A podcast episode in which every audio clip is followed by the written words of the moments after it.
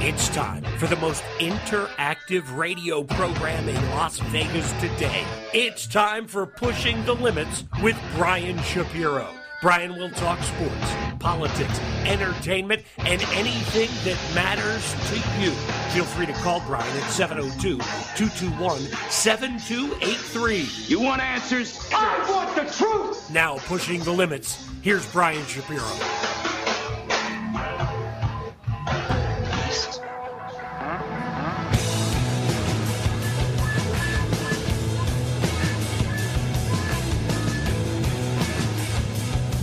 What's up, everybody? It's pushing the limits on a Friday, but we got a really special show lined up for you today. It's a tough job, but somebody has to do it. I am hanging out right now at the Sapphire Pool, topless pool, by the way, both men and women, optional. And on a beautiful Friday afternoon, it's NFL week. It's NFL weekend here with the draft. And oh boy, we have a special show lined up for you today. Uh, I got to tell you, folks, it's going to be a little difficult for me to concentrate today. I've never seen a, a naked woman before, and there are half naked women everywhere. So it's going to be tough for me to concentrate. I'm just warning you on that. But we have a very special show lined up for you today. We got Chris Wynn in the house. That's right. What's up, Shap? Yeah, a little bit of a different atmosphere. I'm not going to lie to you to the day to day pushing the limits kind of setup Yeah. here on a Friday going into the weekend here in Vegas with all this stuff going down in town. It's uh, pretty impressive out here. I got to say, the people here at Sapphire, they do it right. Come on down here. I hate to sound like the price is right, but uh, great food specials, drink specials, and we're broadcasting here live. We have some very, very special guests lined up for you today. Now, I love this guy. You've seen him in The Hangover. Uh, you've seen him in Old School. The guy has been. You've seen him in Entourage, Californication. Uh, the guy's been everywhere. Mad TV. He was one of the original guys in Mad TV. The very funny comedian actor. Brian Callen is going to be joining us here live, which I'm really looking forward to. He's actually got some shows in Vegas this weekend. Uh, I love this guy, uh, so I'll be looking really looking forward to uh, meeting him for the first time and and uh, coming out here hanging out at the pool. Former mayor of Las Vegas, Oscar Goodman, is going to be joining us at the bottom of the hour. Uh, I love Oscar. You know, he's always got martinis in his hand, of course, and he's going to be joining us at the bottom of the hour. Former UNLV royalty. We've got UNLV royalty coming here today. He's former running rebel, uh, had a great career in the NBA, a former Boston Celtic and Phoenix Sun. Marcus Banks is going to be joining us. We're going to have more special guests jumping in here from time to time. I also heard a rumor a few entertainers here might be joining us on the show as well. So that's going to be a lot of fun. I asked Chris if he would take his shirt off and go topless. He said no. Uh, is that true, Chris? Is that am I? you never I- know if uh, you could get a couple cocktails in me. Maybe uh, we could uh, have a little fun here, but prob- but uh, I would say probably not. Fair enough. Nobody wants to see either of them. I'm still in my mid workout mode before Fair. I get into uh, you know Fair summer, enough. summertime uh, summertime bathing attire body body time. So last night, guess who was here? C win. Uh, To was in the house here last Yeah, night. At I- I- I heard. Uh, a Yeah. lot of. Uh, I mean, listen, everybody's here in town, right? Anybody Right. associated with the NFL for Yeah. the most part. Uh, people like Emmitt Smith. Uh, Michael Irvin, everybody's here. Uh, people that are working TV uh, and just former NFL greats, you know, uh, are here. What did you make of day one? I wanted to ask you about this, Chris, because you've been here in Las Vegas almost as long as I have. I've been here a little bit longer than you. I've been here like 20 years, and you know, I never thought that we would see the day, at least in the year 2022 where we would see the Raiders here and we would see an NFL team here. But now we have the NFL draft here. I thought everything went very well and smoothly yesterday. What did you make of day one of the NFL draft right here in Las Vegas? No question about it, Brian. It was a historic day, without a doubt. Right? You're talking about a day that uh, we never thought, even even maybe six, seven years ago, we never thought that Las Vegas would have that type of event as far as the NFL being involved, actually being here in town, and of course.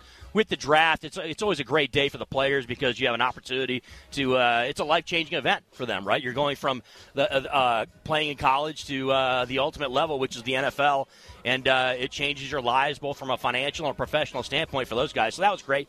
Uh, from the draft standpoint, it was a little bit strange because the NFL draft usually it's about marquee offensive guys, right? It's usually about the big time quarterback, the Andrew Lucks, the Peyton Mannings, guys like that that are getting drafted, and that usually is the focal point. That wasn't the case yesterday. Of course, we had a lot of, of big time defensive players that were taken, guys that are going to have impact in the NFL, but just not really like huge name offensive marquee guys. I mean, obviously there were wide receivers that went uh, in the middle of the first round, but uh, from, from a standpoint of a uh, player standpoint, it's a little bit strange. And then of course uh, there was also the the the big time kind of weird thing. The Vegas Raiders, right? The team that's here doesn't have a first or a second round pick in this draft. So that was kind of strange not having, you know, the hometown team, the host city, well, not have right. an actual draft pick in the first round. Agree. Which is, uh, you know, Thursday night, of course, is the marquee day of the NFL yeah. draft. Not trying to take away from today or tomorrow, but it, it's just, it's the first round. I'm sorry, so I, I, didn't really you know? catch the last 20 seconds of what you just said because there's a couple topless women that are about 20 feet from here. Understandable. you. I, I, yes. I apologize, Chris, but uh, you did you did mention the Raiders, by the way. Yeah. Uh, the Raiders put out a statement about an hour and a half ago, and I'm going to read it in regards to a few of their players.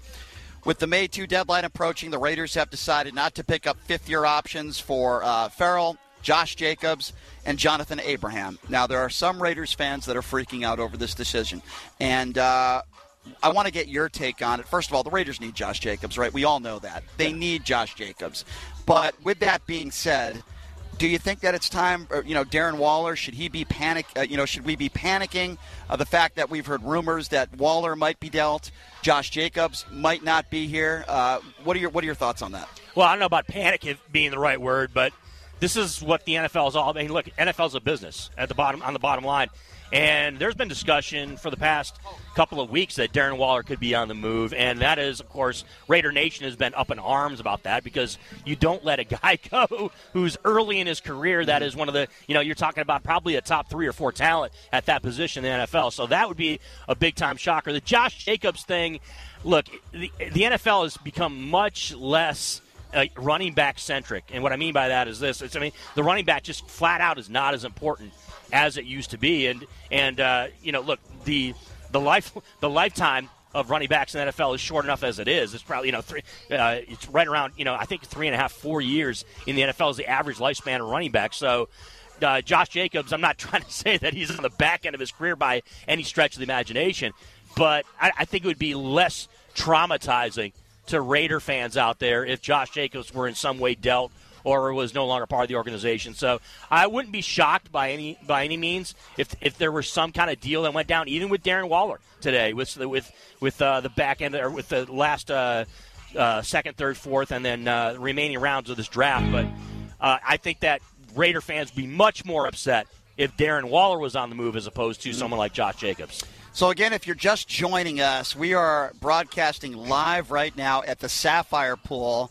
Uh, being topless is optional, Chris, so I just wanted to let you know that. If you'd like to take your shirt off, you can at any time. Uh, there are beautiful women here yes. all over the place. Uh, half naked women. I think that's fair to say. Uh, Shap, you know what it is? I feel like, and, and, and Rick, I feel like it's the calm before the storm, gentlemen. You know, it's like it's it's the beginning. It's you know, look, it's kind of it's early for Vegas. Let's be straight about it. All right. I mean, right. the, last night was a big night. It's going to be a big night tonight. And I want to ask weekend. you about that. So, okay. I want to ask you about that because yeah. I think the NBA. Listen, we've had some big events here almost every week. It seems like we have a big event. But I remember the NBA All Star Weekend. Uh, we had some athletes doing some some crazy stuff. A lot of people were doing some crazy things. That was a very different weekend, right? We didn't have professional teams here in Las Vegas. But now we have the NFL draft here, and you have all these former and current NFL players that are in town, all these college guys that have just been drafted. I hate to ask you this question, but let's just be honest here. It is Las Vegas. We're sitting here in a beautiful pool, beautiful gentlemen's club, beautiful women everywhere. I mean, as I look right now, I see three topless women, and like I said, then I look at you, Chris. Uh, with all due respect, but you're ruining the view for me. I'm sorry. But, Absolutely. Uh, but yeah. no. But in all seriousness, do you think this is an issue? You got a bunch of 20, 21, 22 year old kids in town. They're kids. They have their whole life in front of them. We don't want anything bad to happen, but do you feel like in the next 24 to 48 hours, um, something could happen where you say to yourself, oh boy, that wouldn't have happened uh, unless they did it in Vegas. They shouldn't have done it in Vegas. Now, I'm not saying that, but I think it's a fair question to ask. I do not think that is something that is a outrageous issue, okay? Because, and my reason being is this the draft every year is held in a high profile spot. Okay, usually it's held in New York City. Mm-hmm. All right, and, and a lot of times you know, there's been opportunities for the draft to be in other cities that rarely get the draft and have and, and it's still an epic event. It still ends up being a marquee event for everybody that is involved and and the players being included. Now, look, you, you talked about all the athletes that are in town, right? All the, uh, the former NFL players, and then the younger guys who are about to get drafted. It's not even just about them; it's about their families, about their friends, getting a chance to come out and hang out with them and enjoy that experience of being drafted. And I think just Vegas is just a is a unique opportunity for them to do that. Uh, could there something that could something happen that could be detrimental to their career? I mean, I guess but is nothing more, in my opinion, than any other place around the country. Okay, that's a marquee place. Are you telling me that if they have the draft in Miami, Florida, there's not as much opportunity in Miami, Florida, for something to go down? I mean, look, it's ele- it's it's basically it's noon here in Vegas, okay? If it's noon in Miami down in South Beach, you're telling me there's not other there's opportunities for players well, to get involved in listen. problems. Here, this is a, this is a discussion, right, Shap? We have this all the time. I agree when, Whenever you. some it, it's not even about the NFL or if it's not even about athletes. Right. Anybody of, of prominence, right? That that gets into trouble in Las Vegas, they they try to make it out like it's a Las Vegas thing. Mm-hmm. And the fact of the matter is, all of us come back, all of us that are Las Vegas locals, or those of us that have an affinity for this town and for this area, we come back with them like, uh, you know what? It could have happened anywhere. Could have happened in Chicago. Could have happened in Chris, Boston. I, could have happened in New York. Could have happened in Miami. Could have happened in San Diego or L.A.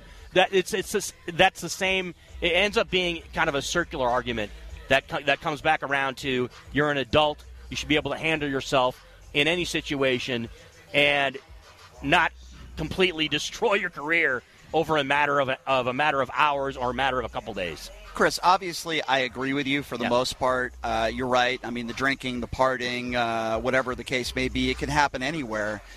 But you you understand why I asked that question because when I think of the Henry Ruggs situation, a lot of people blamed. I shouldn't say a lot of people, but some people blamed Vegas, which I thought was absolute nonsense. By the way, I thought it was absolute nonsense to blame Vegas. You blame the person who did it. Uh, this is for the most part uh, a very safe town when you consider the 24- seven lifestyle. And by the way, while I'm talking about people getting into trouble, there is a beautiful, lovely lady that is topless that is asking us what we would like to drink. Uh, we are not allowed to show the nudity uh, on our stream. I wish we could, by the way, but we're not allowed to.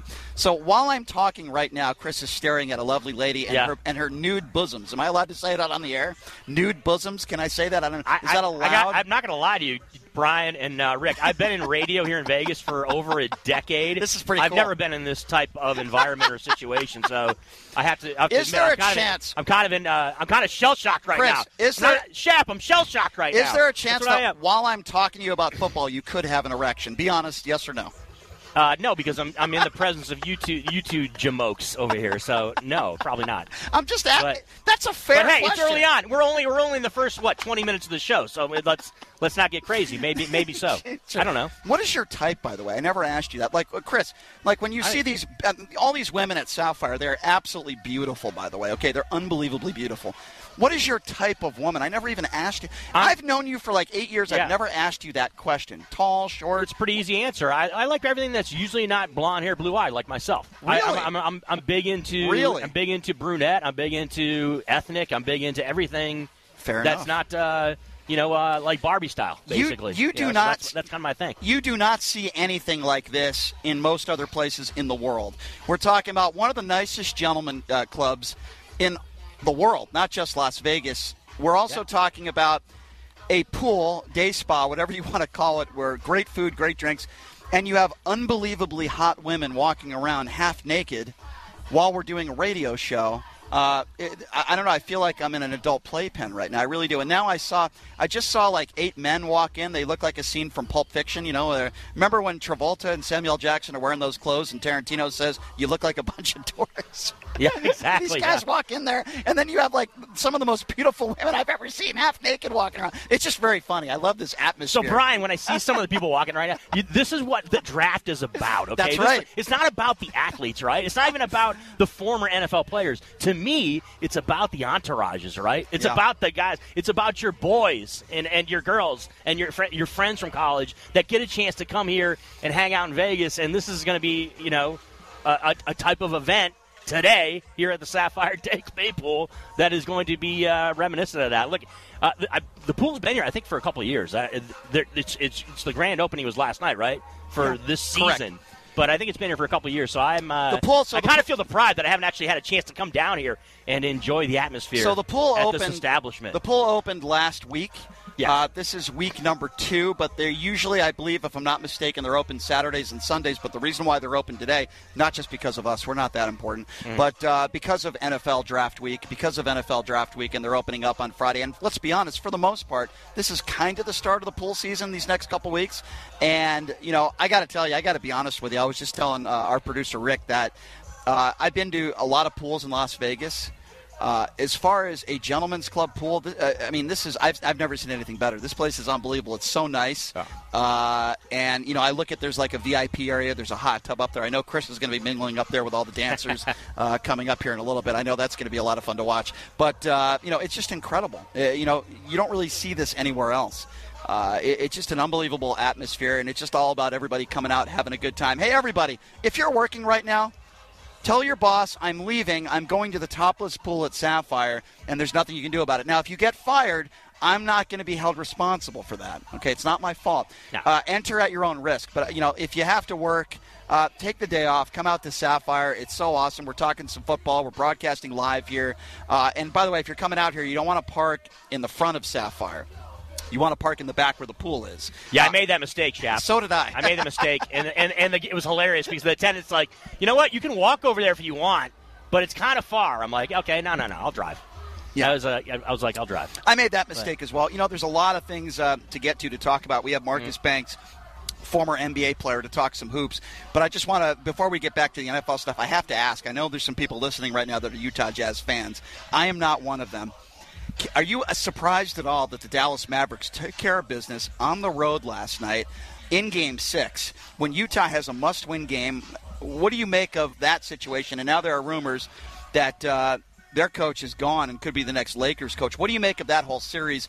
Luka Doncic coming back and Dallas Mavericks taking care of business on the road in Game Six. I don't think surprise is a word I'd use. Absolutely not. Especially that Luka Doncic was back in the mix and was able to play in the game last night. Now it was a pretty competitive matchup. I think they're pretty close, pretty close teams competitively when you're talking about Utah and and uh, and Dallas, and uh, you know, nice combination with Brunson, and uh, and obviously and obviously Luka there for the Mavericks. Now uh, a little surprised that Utah was not able to come out on top at home in that game, right? And especially having Mitchell back in the mix for them. Can I ask you that? Thought was a big a big key. But can I, can I ask you about Conley real quick? Since, yeah. since you're on that, uh, mm-hmm. Conley's a max player. I've always yeah. liked Conley. But you have the basketball with under 20 seconds left. You're the, a star veteran. You're a max player. Mm-hmm. You turn the ball over. Yeah. The loss is not on Conley. However, if you're a max player and you're a guard and you're supposed to be good with the ball, you can't travel with 20 seconds left. It's one thing if you miss a shot. But it's another thing when you turn the ball over and travel. And I thought that that's a mistake that Conley cannot make there. Well, I know I know that Bogdanovic missed the three, a wide open three. You, you, you, probably need to make that shot. But Conley turning the ball over to me was unacceptable. Well, you're talking about a guy making 30 million plus a year. Right. You're not supposed to make mistakes in moments right. like that. Right. In the playoffs. That's right? my point. So yes, I was kind of surprised by that. Yeah. But uh, that being said, I mean, it, the game was going down. The game was down to the wire anyway between those two teams. Like I'll reiterate, re- reiterate what I just said. I thought they're they're two teams that are very competitive, right? Mm-hmm. I think they're pretty much evenly matched. Do I put them in the same realm of the likes of the Phoenix Suns or the or the or the Golden State Warriors in the West? No, I think that they're two teams that. Uh, that are are solid, but I'm not to. I don't put them as Western Conference, you know, championship contenders in my yeah. my in my humble opinion. Now the Mavericks, you know, coming out of the series, look, I think they can be dangerous and maybe can throw a monkey wrench in the situation. But at this point, I still have the Golden State Warriors and and the, the Phoenix Suns as clearly the top two teams in that conference. Yeah, I, I tend to agree with you on that one. My Celtics uh, are, are looking pretty good uh, against that uh, series that, that, that, took place in, in against uh, the Brooklyn Nets. Yeah. The Celtics really dominated, winning that series 4-0. That was shocking. So while I'm speaking to Chris right now, let me do a little bit of play-by-play of what's going on behind me here. I've, I've alluded to it a little bit here, but I want to uh, be a little bit more specific. As I look 20 feet behind you, Chris, I see a beautiful blonde woman, uh, uh, absolutely beautiful, topless, standing about 20 feet from you. Uh, I see women walking around cocktail servers wearing thongs. Uh, Chris didn't wear his today. I did. Uh, yeah. Uh, these are c- can I just? I, I'm at a loss for words. These are uh, some of the most beautiful women I've ever, I've ever seen in my life. And they're half naked and they're walking around, and I'm talking football with Chris. I, I can't say I've ever been in a situation like this before. This is, a, as Chris said, this is a very unique situation. I've never done a radio show. By the way, I'm not complaining. As I see another woman walking by me right now, she's wearing what appears to be looking like the Borat outfit that Borat wore, only she's a hot chick. She's not Borat. Uh, I see these. I mean, I don't know. It's just it's just such a unique experience here, and only in Las Vegas do you get to experience something like this before. So, how do you react to something like this as a heterosexual male? Uh, not that there's anything wrong with if you like the other sex. I don't care. But as a heterosexual male, as I'm w- looking at these unbelievably beautiful women walk by, and then I look at you. All due respect to you, Chris, but this is just, it's difficult for me. I'm, that's all I'm saying. It's difficult for me to focus. It's difficult for me to concentrate. I, I, don't- I don't know. Am I wrong? I mean, I don't know. It's very difficult for me. You seem very bewildered and uh, and baffled by the atmosphere that you are presently in here, and trying to actually be professional and do a radio show. I'm It's trying, Pretty, I gotta be I gotta be honest, Brian. It's pretty it's pretty impressive that you're able to kind of keep your train of thought and uh, keep powering forward when it comes to the radio aspect. Given the atmosphere that we are currently in, I keep thinking to myself, I keep having a revelation. I'm thinking as I see these beautiful ladies roll by, and then uh, I see a, a, lot of. I mean, let's be let's, let's be honest about it. Kind of like average-looking dudes like us that are piling in here right now, right? I just keep thinking about. Uh, you know what? I do go to the gym on occasion. I know Brian. It doesn't look like I'm someone that does uh, make a gym run here and there, but yes, I do. You're not on the front And I keep Fitness thinking to myself, Brian. I keep thinking to myself, you know what? I probably see a lot of these women when I'm at LVAC every every every uh, couple days a week. Okay, Yes, I'm gonna, yes. I'm gonna I'll, I'll, I'll pump up my numbers when it comes to my trips to the gym.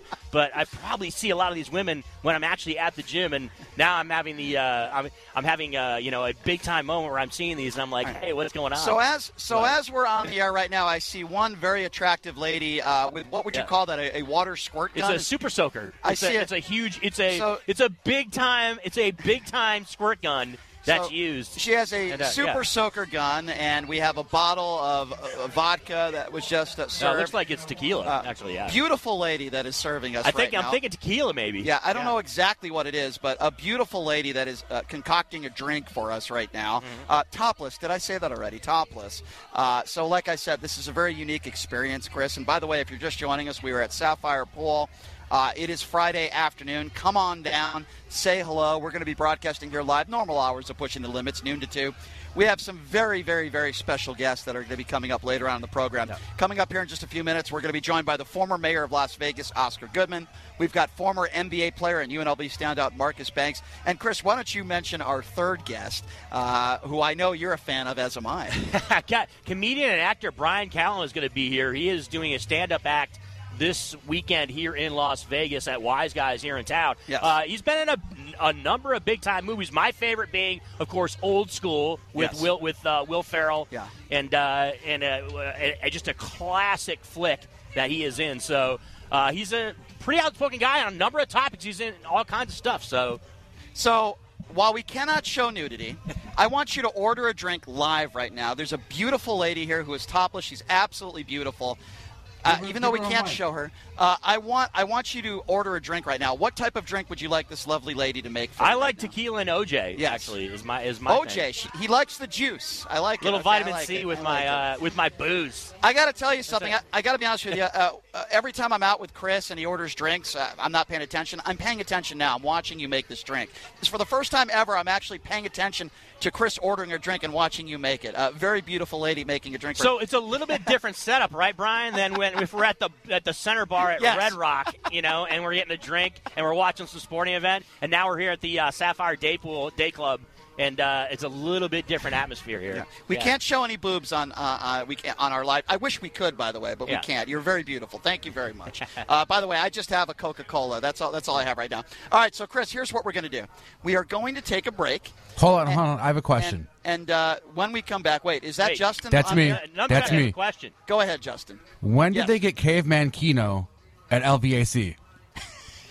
That's a good They, question. I don't you know, what? You're coming up with great ideas every single day, Numchuck. That's one that needs to be implemented without question. You There's a kidding me. there's a guy That's that's what wa- is. There's a guy walking by in a wife beater shirt that just was wearing the shirt "Let's Go Brandon." I would love to interview him if you'd like to find him, uh, maybe later on in the program, but not right now. Uh, that was a very good. Oh boy! By the way, uh, Brian Shapiro is a big by. time. he- He's a big time fan of the beautiful Asian ladies, and uh, one just happened to stroll by right now, and it is, uh, yeah. Oh, don't I saw how- that face. I don't. Yeah, I don't know how he's still even was, talking uh, right now. yeah. I don't even know how he can still form a sentence. I'm- after, let- let me put after it- what just walked by Numchuck. Let me and, put it- uh, pushing the limits faithful out there. I don't even know how Shapiro can even talk right Ladies now. and gentlemen, let me just put it to you this way. After the show, I'm going to have to take a nice cold shower. Uh, here's what we're going to do. We're going to take a quick break. On that note, what a segue. Uh, the former mayor of Las Vegas is going to be joining us, my friend Oscar Goodman.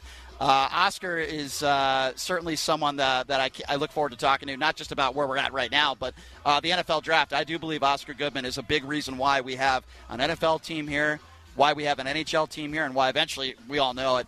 It's coming. We're going to get a Major League Baseball team here uh, and an NBA team. So we'll take a quick break. We'll be back right after this. You are listening to Pushing the Limits right here on KSHP.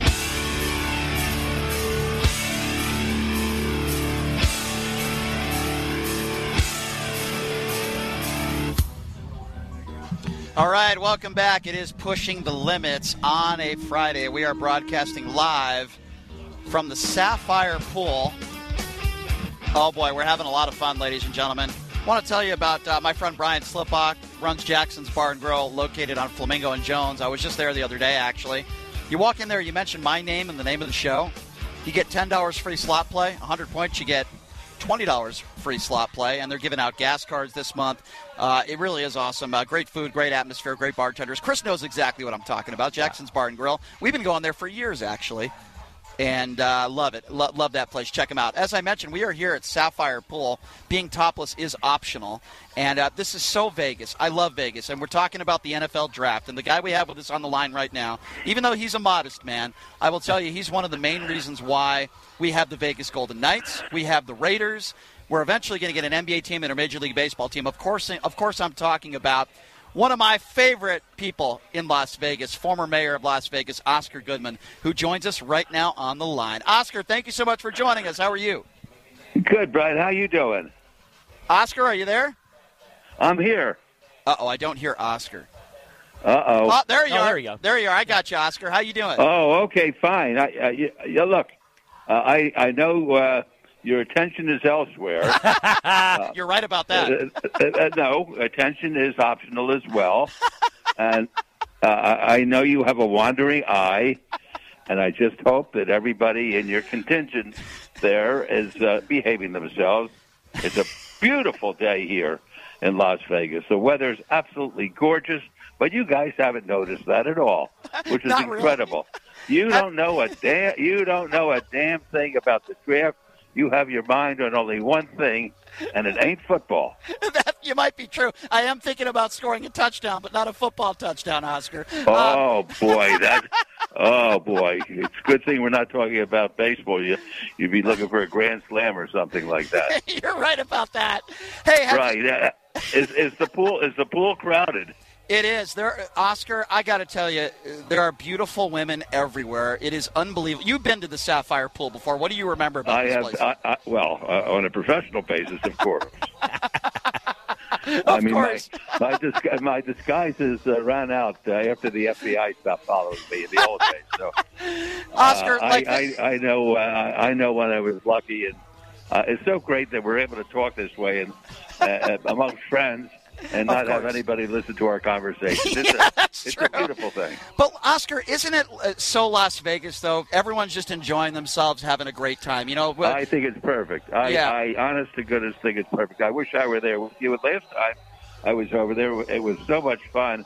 Uh, I, I tell the story that I was the mayor at the time, Uh-huh. and uh, the, the only duty that I was ever asked to perform on, uh, by the marshals who uh, would drive me from place to place is uh, they would beg me uh, to appear at Sapphires uh, for uh, this interview, and uh, uh, it was it was like uh, uh, most people uh, it would be on overtime, and, and most people would ask for time and a half. These guys, these guys were paying time and a half uh, uh, to to to uh, be my bodyguards, and uh, I'll, I'll be honest with you, nobody cared about my body at all.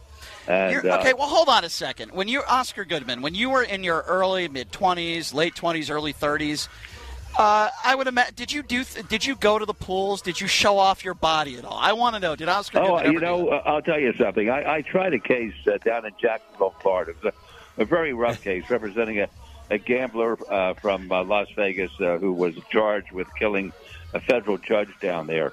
Ooh. And uh, uh, I was staying at a hotel which was across the street, well, the street, across the river, the St. Johns River, uh, from the courthouse and the jail.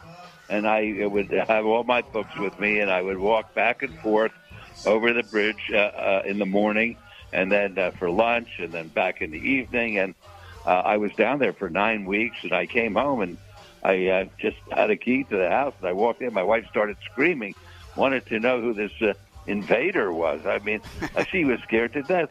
She says, "Where's my husband? Where's my husband?" I said, "I'm your husband." She says, "No, you're not. You're Buff." The stories that this fell guy in love has. with me again. I, and by I the had way, uh, muscles on top of muscles, of course.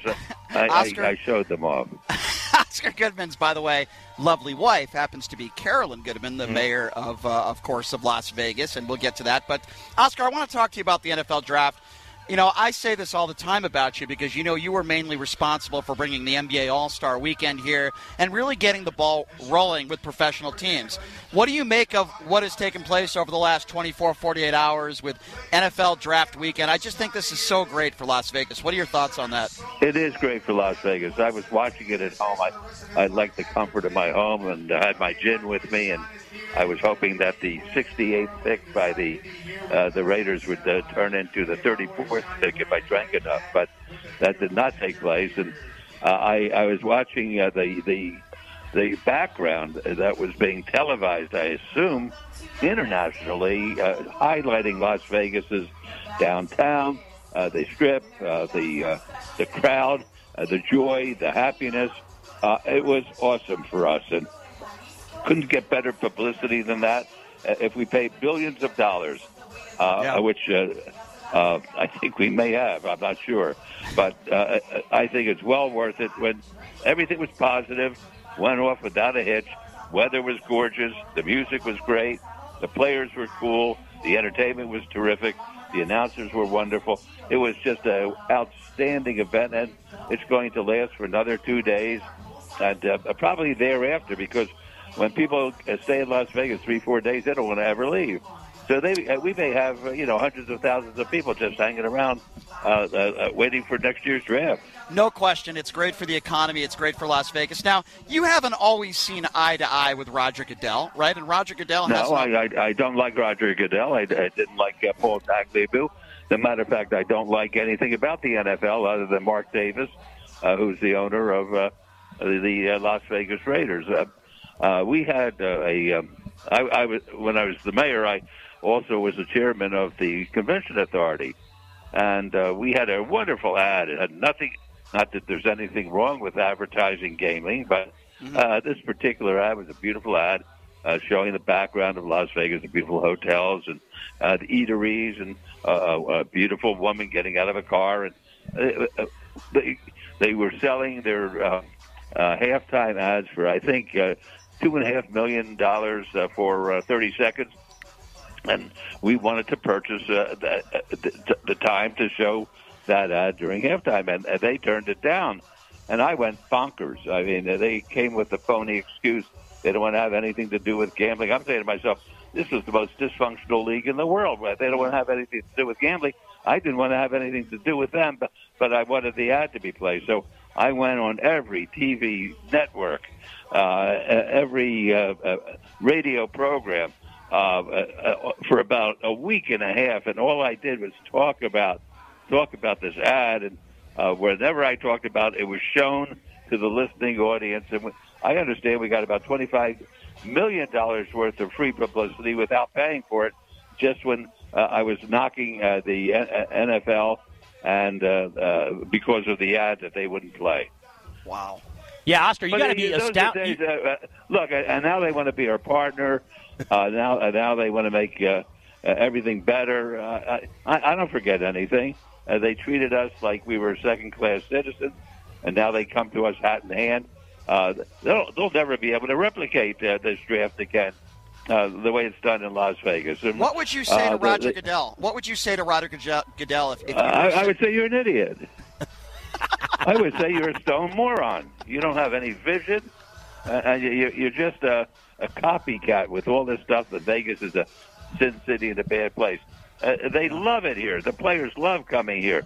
The coaches love coming here. You know, uh, Goodell and Tackle, they work for the owners. The owners, uh, I have to believe, are so happy uh, that uh, uh, the decision was made to have these events here in Las Vegas because the owners come and they have a good time. I don't know anybody who comes uh, who is not a misanthrope who doesn't have a great time. No, I'm with you. Obviously, 100. percent Go ahead, Chris. Yeah, I was, I, I was just gonna get, kind of expand on that with with with Oscar Goodman because Oscar, you you've been in, in contact and dealt with all of the professional leagues, right? I mean, you're someone who's been, uh, been yes, very that- very much a proponent of trying to bring uh, bring uh, all all the uh, major professional sports here to town. So That, I, yeah, I- that was one of that was one of my goals, and uh, ultimately, uh, fortunately, my wife has been more successful than I was. I I was not uh, I was not successful. I I made the pitch, I made the play, but Carolyn uh, brought the bacon home, and uh, she's the one who really sealed the deal with all of these teams, and uh, she hasn't stopped. She doesn't quit. Uh, she's uh, uh, constantly uh, in touch with uh, Adam Silver, uh, who is the commissioner of the NBA, uh, and uh, speaks to Manfred, the commissioner of Major League Baseball.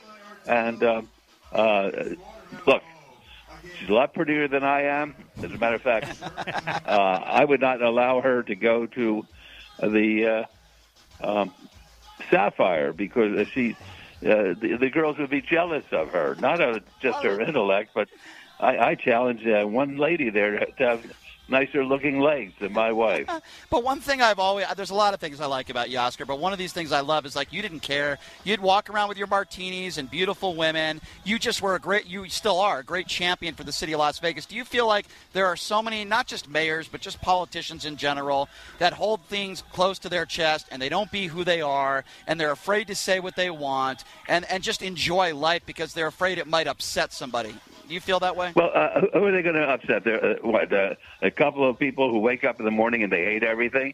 Uh, uh, they don't need their votes. But uh, there's more important things than being elected. You have to get up every every day, and when you leave the house, you say "Carpe diem," seize the day. Yeah. Um, uh, life is short. Uh, make sure you squeeze every good thing out of it, and that's Right. the way I live. I've always lived that way, and uh, uh, there are more important things than uh, being elected to office, but you'd never know it.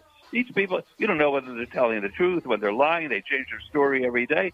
Uh, I, I didn't have to worry about it because I always told the same thing over and over again. what I what I believe was uh, uh, the truth. Yeah, yeah, no, you're right. Yeah, I agree with you, and uh, that's what I've always loved about you. So, Oscar, I got to ask you then, when the heck are we going to get an NBA team? What What have you ever heard about that, and, and what is the latest? What can you tell us? I, I I can't I can't say because I'm in a very difficult position here. Yeah. Uh, I'm married to the mayor, and I overhear conversations, but there's an understanding uh, because I do uh, drink to excess, and uh, sometimes I don't remember what I say. Uh, that I not talk about any of her business. So uh, I am forbidden by the mayor uh, uh, uh, discussing uh, uh, Major League Sports, and particularly the NBA. But the truth of the matter is, uh, she tells me uh, publicly uh, that uh, it's inevitable and it's going to happen sooner than later. Yeah, uh, and I, I believe that that to be the case. What What do you make if I had told you ten years ago that sports betting would pretty much be legal everywhere in the country? Uh, you mentioned it yourself that oh Vegas sports betting it's it's it's this it's that it's bad for bad for sports it's bad for football and now all of a sudden Oscar just pretty much everywhere in the country sports betting's legal. Not only is it legal, but uh, all of these uh, uh, franchises want to partner up uh, with uh, uh, the uh, uh, the betting parlors um, and become uh, one, as a matter of fact, uh, where uh, you can go into a uh, casino and you could bet on anything in places that we never even dreamed existed that was interested in sports. And uh, I, I, I have my own uh, philosophy about this. I think that every major league sport, every college that engages in, uh, in NCAA activities, uh, should uh, get on their knees every single night and thank the good Lord that there is Nevada and Nevada has the regulatory agencies and the system to make sure that everybody's getting an honest shake uh, as far as their betting is concerned. Uh, no other no other place can make that uh, claim because they haven't been doing it long enough, and, and most of the expertise remains here in Las Vegas. So they should be very happy that Las Vegas is uh, uh, looking over uh, everybody's shoulder and protecting everybody, and the player feels very comfortable when they go in to place a wager. Uh, I, uh, I'm a I'm a dog player now. That's not the the dogs that have four legs and run, but I, I, I can't bet a favorite. I always bet the underdog, and even though I lose most of my bets, I, I believe that uh, I, I'm getting the best of it because I picked a side. Just because I'm dumb doesn't make uh, them crooked. Uh, but if uh, if I were dumb and they were crooked, uh, I would not be as rich as I am. On the sports betting front, uh, there, Oscar. Of course, you talked about it. Like, imagine this: six, seven, eight years ago, there wasn't professional sports as far as the major sports leagues at all here in Las Vegas. And now, next season, to your point about the sports gaming companies and their their affinities now with the major uh, major league sports program, the Vegas Golden Knights will have Circa Sports on their jerseys for every single game next year. Isn't that something? Isn't, I- isn't that amazing, Oscar? It- The, it tra- is the transformation It is amazing. and the Well, uh, uh, acceptance. you know, before before that uh, attitude was adopted, Mm-hmm. uh, it was so hypocritical because you know if the Knicks had a decent basketball team, uh, there would be more bets in Madison Square Garden than in all the uh, on the on the games uh, than in all the books combined. Mm-hmm. Uh, but uh, uh, they, they don't look at it realistically. They pretend that uh, everything's on the up and up. I can tell you one place where it's on the up and up, and that's Las Vegas. And uh, the, the player gets the best of it because the player chooses the side, and if they uh, uh, if they want to play, they know they're in an honest game. They're not going to get knocked over the head or have their knees broken to pay a debt. Yeah, and I'm with you. By the way, if you're just joining us, he is the former mayor of Las Vegas, Oscar Goodman. Of course, his beautiful wife, Carolyn Goodman, uh, is doing a wonderful job as mayor, and we're here at Sapphire Pool. Oscar knows this place pretty well. Uh, so, Oscar, Well, what do you- not that well, Brian. Not that well. My wife. Just, no, Shapiro, you're making it sound like he's a regular no. here or something. Yeah, like I'm not a regular. My wife may be a regular, but I'm not a regular. Fair enough. By the way, Oscar's uh, restaurant downtown, the Steakhouse, uh, Beef, Booze, and Broads, is fantastic. I was there a few weeks ago. Uh, tell me a little bit more about uh, your restaurant, because for people that Oh, maybe it's a have great, never it's a been there. great restaurant. Uh, terrific food, a great chef, uh, great bartenders. It's the kind of place where people can hear each other talk, and uh, there's a great uh, uh, conviviality there, and very collegial uh, uh, waiters and wait staff, and uh, the steaks are second to none. Um, I like the bone-in ribeye myself. Carolyn, she'll take a, a, New York steak, and she'll eat half of it, and take the rest home, and we'd have it for breakfast the next morning, and then we'd have it for lunch the next afternoon, and then we have it for dinner the next night. They're so big and they're so delicious uh, that um, we keep on going back to the restaurant that bears my name, and it's a fun place.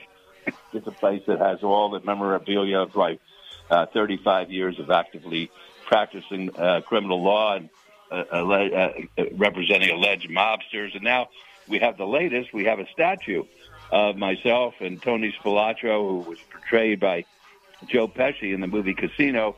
Uh, at the entry, when you walk into the restaurant, uh, you see him and myself in, in conversation. It's called uh, Good Counsel, and uh, everybody is uh, rubbing uh, uh, uh, head and my head for good luck. And Yeah. it's just a, a fun place. It really is. It's it's great, and uh, I, I think I may even uh, sneak down there over the weekend. And but it's hard to get a seat now because uh, there's so many people That's in town, true. and it's it's jammed. But uh, we'll we'll get anybody in there who wants to go there. Absolutely. So, Oscar, I want to ask you one more question. Obviously, you were in the iconic movie Casino. Uh, our next guest coming up here in a couple minutes is Brian Callen. Of course, The Hangover is I is it's an iconic Vegas movie. I'm just curious, what are some of your favorite Vegas movies besides Casino? What did you think about The Hangover? There's been so many movies that have been filmed here in Las Vegas.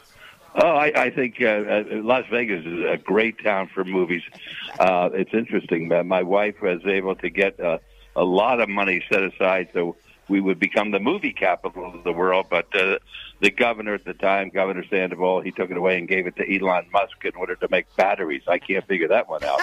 but uh, I, I, it's ridiculous. But that's neither here nor there. Who am I to talk about a guy who just paid forty-three billion dollars for something that I don't even understand? That's true. That's true. Yeah, that is that is very true. Twitter and that. But whole... the thing, the thing about Oscars is it's uh, uh, different than any, any other place in town. It really is an old-time Las Vegas place, both as far as the feel is concerned and the atmosphere, and it's palpable. It's like old Vegas, and you just love being there because it's like being back here in the Yeah. 60s and 70s and 80s. Sure, and no question. Hey, Oscar, you're always so generous with your time. You've been doing my show for God knows how many years now. I just want Well, uh, to know, you, you're great. You're, you're the best uh, there is as far as radio is concerned. Wow. Next time you're down at the uh, uh, the restaurant, give me a call. I'll come down and I'll buy you one of my uh, Bombay, Bombay Sapphire martinis with the uh, jalapeno. I would love to do that, Oscar. We have to have that drink. You're always so generous with your time. Please send your wife my regards. I love you guys. I I, shall. really do. Thank you, Oscar, for your time. I appreciate Thank you, you. guys. Thank you very much. Thank Bye. you so much. That is the former mayor of Las Vegas, Oscar Goodman. There is so much going on here right now, Chris. As I speak, we have a movie star in front of us. He's going to be joining us in a couple minutes. Brian Callen, uh, who has been in so many great movies, including The Hangover, uh, Old School. the guy's great. We have the golf guru here, Dennis Silvers. Yes. We've got Mac Miller here. Uh, there's so many like You got a uh, nice uh, plethora and uh, smorgasbord of uh, individuals surrounding the table right now, Brian, without question. And it's and right now I got I'm not I got I'm not going to lie to the PTL audience out there. Yes. It's a little sensory overload for Shapiro right now going on. There's a lot- Sapphire Day Pool. There's a lot going on right now. By the way, I always how about Oscar Goodman calling the commissioner of the NFL an idiot live on radio? I mean, that doesn't happen very often. That was certainly interesting. Uh, pretty wild stuff. Hey, can you give Dennis uh, give Dennis the microphone for a moment? Yeah. Hey, golf guru, turn around. Hey, uh, hey, Silvers. Because because so if you don't know if you don't know who Dennis Silvers is, he's been covering the PGA Tour for a very long time. He's not paying attention. I can tell you, Dennis is the kind of guy that will hit on every single woman imaginable. There are topless women everywhere, so I don't know how Dennis is going to be able to behave himself today. Uh, as I mentioned, we also have Mac Miller, uh, who's running for office, uh, Secretary of State here in Las Vegas. He's here as well. We are at the Sapphire Pool. If you're wondering the noise in the background, uh, it is one of the nicest pools and one of the nicest gentlemen's clubs I've ever seen. Uh, beautiful women everywhere, uh, Chris, and I'm sure you would agree with me on that one. And why are they open on a Friday? Well, besides the fact that the, the weather's beautiful here and uh, there's beautiful people all over the place, it's also NFL draft week here in Las Vegas. I never thought I would say that, uh, at least not this soon anyway. And the, the fact that we have an NFL team here. Uh, what do you make, though, of what Oscar Goodman, our former mayor, his criticisms of Roger Goodell? That was interesting. You don't get that every day, do you? No, that was a little bit uh, surprising, but he's the kind of guy who always his opinion he lays it out on his sleeve, right? He's he's not somebody that's going to hold back, even even though you know, look. I would look at it more in a in a perspective of look, it's water under the bridge, right, Oscar? I mean, let it go. I mean, now I mean, it's more accepting now when it comes to professional sports in Vegas. It's a thing now, right? It just it wasn't, and he he made the comment saying, you know, I failed when it came to bringing sports to Vegas. I absolutely flat out disagree with Oscar. I thought he was instrumental in bringing professional sports modest. here. A lot of Yeah. it's about timing, right, Brian? When it comes to professional sports and getting a franchise in, into a brand new city, it's a lot about timing. So I would not put that on Oscar Goodman whatsoever. That uh, that he failed when it came to. I thought he was a, a big time proponent and someone who was very important in bringing a, a team and and and let's quite frankly an event like this weekend. Look, every weekend in Vegas is big when it comes to sports, right? There's usually big. There's going to be a big time fight uh, coming up tomorrow night with the Shakur fight. You've got the uh, MMA event going up. Yep. You've got all the the playoff action, all kind of stuff going. Every weekend is like that in Vegas. Mm-hmm. This weekend, of course, is special as you pointed out because you have an event as big as the NFL Draft, which has never been here, and uh, quite frankly, it's very rare. I think it's the first time it's ever been on the West Coast. The actual NFL draft has been on the West Coast. Yep. Is here in Las Vegas, so that's uh, kind of you know kind of spearheaded why this is such a special weekend in Las Vegas. And uh, yeah, it's just kind of getting getting kicked off really in in uh, earnest style on a Friday afternoon here at uh, Sapphire. So, so Chris, going on. I'm going to be honest with you, okay? Uh, back in the day, this was maybe about 13 or 14 years ago, I was working overnights at a station that I will not share. Yeah. I'm going to share a very unprofessional story on the radio live right now, and it reminds me of what we're doing right now. We're being professional, but it reminds me. I was dating a beautiful woman. It was an overnight shift. I was I, I wasn't feeling great. So my girlfriend at the time shows up and she takes her top off while I'm doing a newscast. Okay. She tried to distract me. Now, she was my girlfriend. It was a little distracting, I'll be honest. It was a little distracting, but it didn't work. I was still able to get through the newscast. It didn't work, okay? I got to be honest with you, this is more difficult for me, what I'm dealing with right now. Not in a bad way, in a good way. There are beautiful women everywhere. Uh, don't get me wrong, looking at Chris Wynn is very distracting, uh, but there are some of the most beautiful women I have ever seen in my life. Mm-hmm. I've seen some beautiful women. They have I haven't dated them, but I've seen them. These women are walking around and they're serving us. Okay. I'm sorry. Am, am I wrong here? Help me out here, because some of these women walking around are, are just unbelievably hot, and they're half naked. And I'm doing a radio show, and I'm having a lot of fun doing it. Don't get me wrong, but sometimes it's tough to focus. That's all I'm saying. Well, here's the deal. We live in Las Vegas, Brian. Okay, it is a it's it's a, a perk that we have here in this town. Look, I'm not I'm not I'm someone who you're someone who grew up in Connecticut. Right. I'm from Michigan. Okay, there's not a lot of, of uh, climates or atmospheres Right. in those places that are going to rival Right. the, the type of developing situation that we have here here at the Sapphire Day Club pool. Uh, on a Friday afternoon in, Yeah. in, in April. I mean, it's just flat out outstanding. Okay. I would It's look great. at it as outstanding, as Yep. a lot of us would, as you would, and uh, Yeah. and uh, yes, and it's uh, we have a very eclectic uh, group of individuals that are here, So- uh, partaking. So coming up here in just a few minutes, Yeah. we're going to take a break, Chris, and when we come back, we're going to introduce everybody that's here. We're going to have some fun. We got some very special guests here. The guy that's coming up next, you've seen him in The Hangover one and two. He was one of the original guys from Mad TV. He is a headliner. He is a very funny comedian, and he's been in some of my favorite movies of all time. Right? I, I mentioned The Hangover one and two. He was also in the movie Old School, one of my favorite movies of all time. Of course, I'm talking about the very funny and talented Brian Callen, comedian and actor. He is here. He is performing in Las Vegas this weekend, and he's going to be joining us next. Of course, he is Chris Wynn. We've got some other special guests. Marcus Banks is going to be joining us a little bit later on in the program as well. We may have one of these lovely ladies to talk to as well, Chris. They're going to be forced to talk to us now. That, that that's the good thing. A hot woman is going to be forced to talk to you and me. That that doesn't happen very often. But anyway, we're having a lot of fun. We're at Sapphire Pool. We're going to take a quick break, and as I mentioned, when we come back, the very funny actor and comedian. Brian Callen's going to be joining us next. Take a quick break. Be back right after this. You are listening to Pushing the Limits right here on KSHP.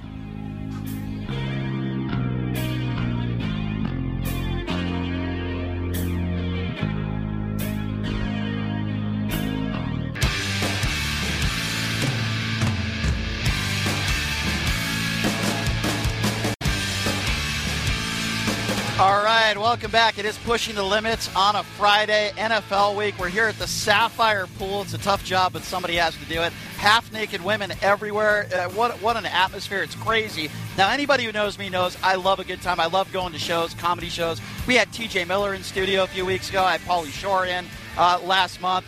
I love uh, Steve Hofstetter is a regular on the show. I love that guy. So the guy sitting next to me right now, big fan of his, not just because he's such a great stand-up comic, but he's been in some of the most iconic movies, uh, certainly of my generation. The Hangover, right, i- is certainly one of them that I think of. Old School, another one. This was one of the original guys from Mad TV. Very talented, very funny. Brian Callen joining me right now. Brian, first of all, thank you so much for being here. I hate to bring you out. Uh, in such difficult circumstances with half-naked women everywhere. It's I'm hard. sorry, but look at well, that. Well, dude, I mean, it's I, I'm, I've been spending all my energy trying not to stare. that that's when you know you're a creepy guy. Like I'm literally, you can't do anything. Like if I stand neutral right now, if I just stand neutrally, I'm a creep because I'm just staring. and then if I try to look non-threatening and I just smile, that's even creepier. What am You I know supposed mean? to do? I can't do agree. anything. You It- can't. You, you, I mean, look at this. No, look, no. At, look at this. Look in at this in this environment, I have to be looking for my kids or reading a book. Anything else, I'm guilty. Are you married? I didn't even ask. I got you a girl, but I mean, yeah, my, I got a fiance. So, like, if you asked your fiance, "Hey, can we go to the strip club?" Like, have you, do you guys do that sort of Not stuff? Or really. No? I mean, we will, but I for for me here, I was like, I got to go do this radio show at Sapphire. I don't approve. I don't approve. There are women naked, and I'm frankly, I I need a personality. It's just the way I am. I have to get to know. I don't even notice breasts. Like, what, do you remember going back to early on in your career, the first time like you were noticed in public because Yes. of your celebrity status? Yeah. What was that like for you? Was well, that weird? Well, you just reminded me of the first time I went into a strip club. This is when you know the difference between like in your 50s versus when you're 19. When I was 19, this is a true story. I walked into a strip club. I thought the strippers liked me. They we were- all make that mistake. Dude, they were looking at me with such hungry eyes, and I, this is a- I was like, I couldn't figure. I was like, what? What is it about me today that's making these chicks so horny? And then a girl comes up and goes, "I love your sweater," and I was like, I got to start wearing maroon more often. That's literally that. That's a true story. But uh, the first time I got recognized was I'm the guy who still in, gets excited. I still love it. Yeah. I'll keep the fan around longer than they want to be around. That's how uncool I am. And uh, I remember I the first time I was like, it was my first year of Mad TV. I'm back in New York with my boys, and a guy asked me for a picture, and and I went and I looked at my friends and I went, hey guys, I got to stop talking to you. I got to take a picture with a fan. and I milked that. I milked that, and I'm still milking it. So let's go. I mean, you've been in so many great, great films and shows, but let's start with The Hangover. I remember I watched that the first night it came out. The first Hangover. You've been in the first two. Yeah. When you're on the set, and by the way, uh, Brian played the character of the guy at the wedding chapel, right? Where, where, where, where, where that scene is just so funny by itself. Yeah. But when you're on the set of The Hangover, Yeah. are you thinking to yourself, "Wow, this is going to be a movie that's going to be pretty big"? Did Not you have at all. any idea? Not at all. I, I've told the story before. I'll tell it again. Bradley Cooper was the guy. We were walking through Caesar's Palace, Yeah. and and a, a group of tourists recognized me from Mad TV, and I may be old school. And they were like, um, "Can we take a picture with you?" And guess who held the camera? Bradley Cooper. Guess who took the picture? Bradley Cooper. Yeah, yeah. It went. And Todd Phillips, the director, called me and said, "Hey, I'm thinking about this guy Zach Galifianakis. You know, what do you think?" I go, "I think he's the funniest guy nobody knows." He, so hold on. Todd Phillips asked you about Zach. He asked me. He asked me. He said, "Uh, "What do you think?" I go, "I think he's the funniest person." He really knows." is. He, was, is. to me, he makes that movie Yeah. so much better. I didn't get him the part, but it was nice. So- But he asked you. Well, yeah, so the, you the know whole Todd, thing. That whole thing was an accident. I get there, and and the guy Eddie, who's in the wedding Yeah. chapel, he's supposed to be a guy from New York. He's Right. like, "Hey, you don't remember me? I'm Eddie." And I, at the reading, I said to Todd Phillips, "I go, what if he's like Armenian or Lebanese? You know those you guys. You know those guys who I can get you what whatever Right. you want. You want chicks? I can get you a baby, whatever you need. You know, it was that. And you're that guy. dude, and he loved it. And then in the second Hangover, you play like the strip club manager. I'm the owner. You're yeah, like yeah. the owner of the strip club. Yeah. Uh, what, was that actually in Thailand or no? Yes, and the guy that they hired, they, they wanted an Indian guy. I guess he didn't work out.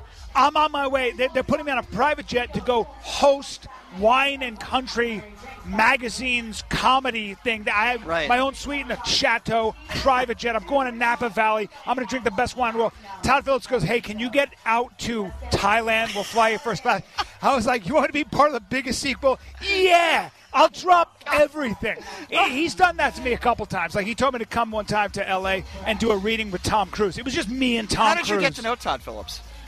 Through a, an actor named Breckin Meyer, and Yeah. uh, and I, I had dinner with him one time, and he just I just love Todd. He's a, he's a New York guy, so I just love the dude. He's one of the best people I know. He happens to be a genius, but he's also just awesome. Those movies are so funny. Yeah, and and he I- writes them. He writes them all. He you know Bad Santa. the He guys- wrote that. I, and you were in Bad Santa. Yeah. You were the bartender, right? yeah, he, he he gave me my career. Another legendary movie. Yeah. Bad, I didn't. Okay, I'll be honest with Yeah. you. I wasn't crazy about the second Bad Santa. I didn't see it. Oh, yeah, first one, it missed its yeah, mark. I thought The Hangover, as such a blockbuster first movie Yeah. that it was, I thought the second one was great. I thought the third one was good. The third one wasn't going to say maybe because you weren't in the third Look, one. Don't dude, know. you don't, you don't, you never know with a movie. There are so many moving parts that when a movie does well, it's an accident. Right. But with a guy like Todd Phillips, if you look at his his batting average, there's nobody like. Oh, he's incredible. I He's think a uh, genius. you know, look you at the Joker. Think of the Joker. I agree. The Joker's unbelievable. I- which, which, by the way, I, I, if you if you blink, you can see me. Don't blink, and you, you'll be able to see me. were you me. in that movie? I, I was didn't on, even know I was that. on that set for five days.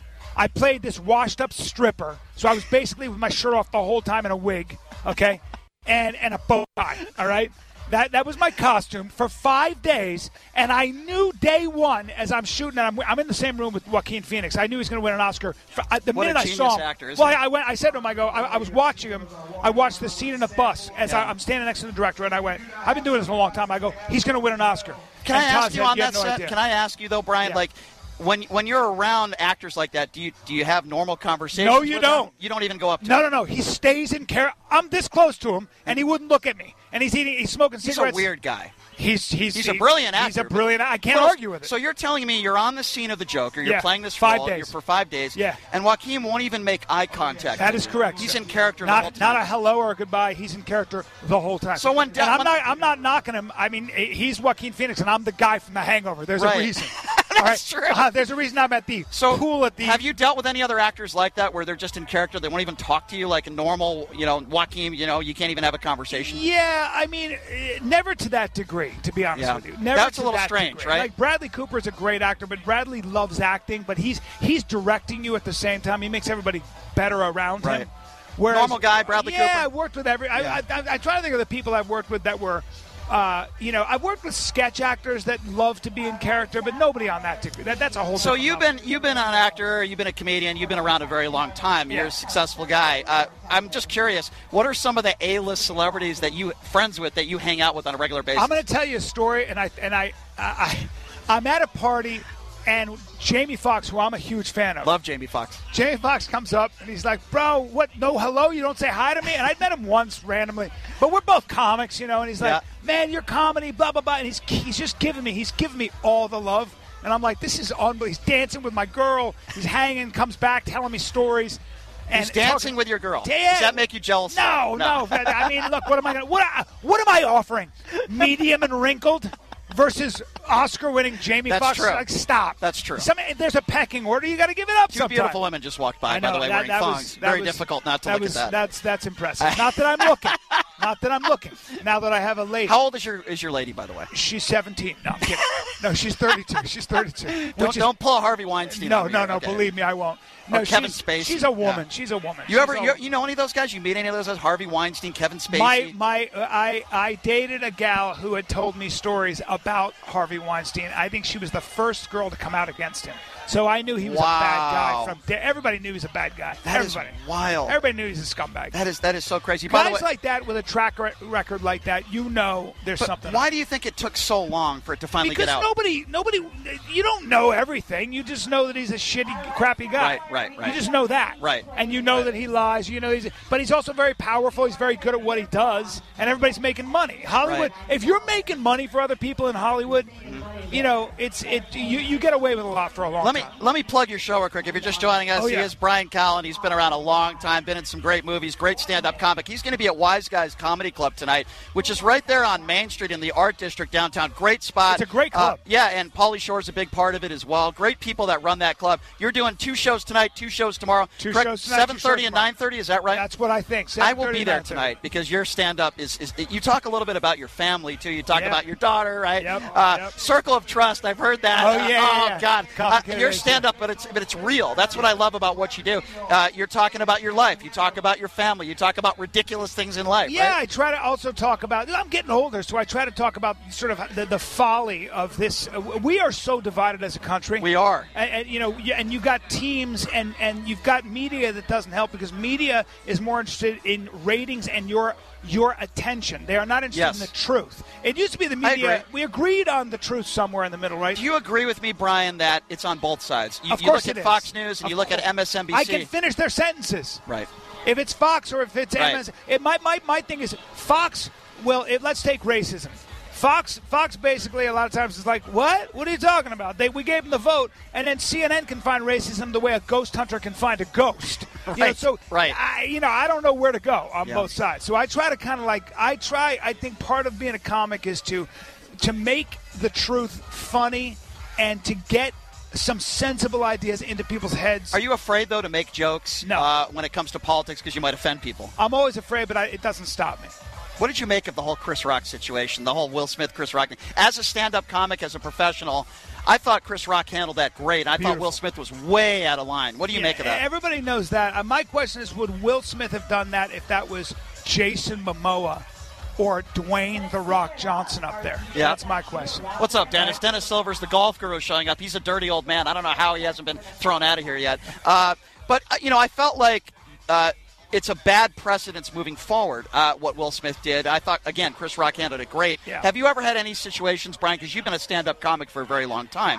Have you ever had any situations where you said something and somebody didn't like one of your jokes? Not- Maybe you, know you Yeah. haven't been assaulted, but yeah, but I, I you know, I'm not, I'm not, a, I'm not saying I'm a tough guy, but you know, uh, if you're going to come up on stage and you're going to try to do that to me, it, it, it it's, uh, I'm probably not. All I'm going to say is I'm, I'm probably going to have an answer for you, Right. And I'm going to, and and I'll keep you busy.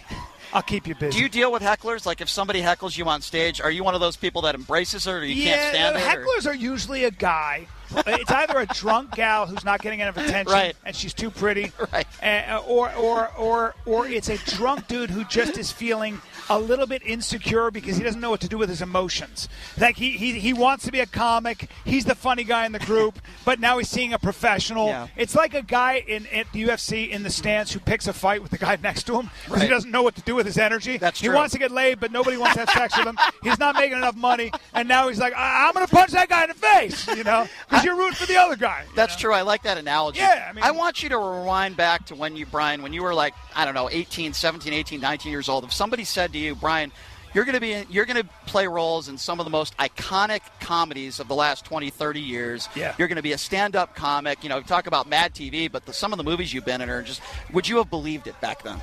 Well, uh, I still don't believe it. Like, Yeah. I still can't believe that I get up on stage and I get paid for what I got in trouble for my whole life. You were the class clown. Dude, I used to drive my own father crazy.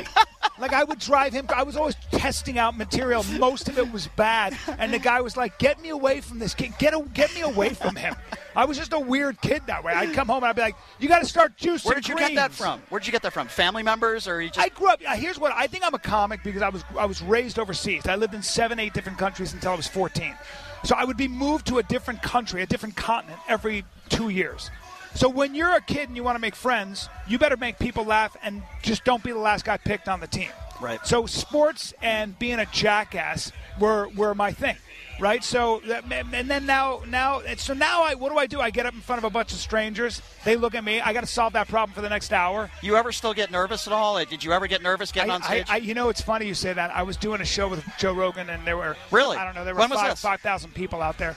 Uh, it was a, a while back, and, Yeah. and they had the camera on me, and they said I was going to do like I don't know a half hour or forty five minutes, and uh, and the guy says, "Do you get nervous?" And it didn't even dawn on me, like it didn't even occur to me that I I, I was so not nervous. I, was exactly like I am right now.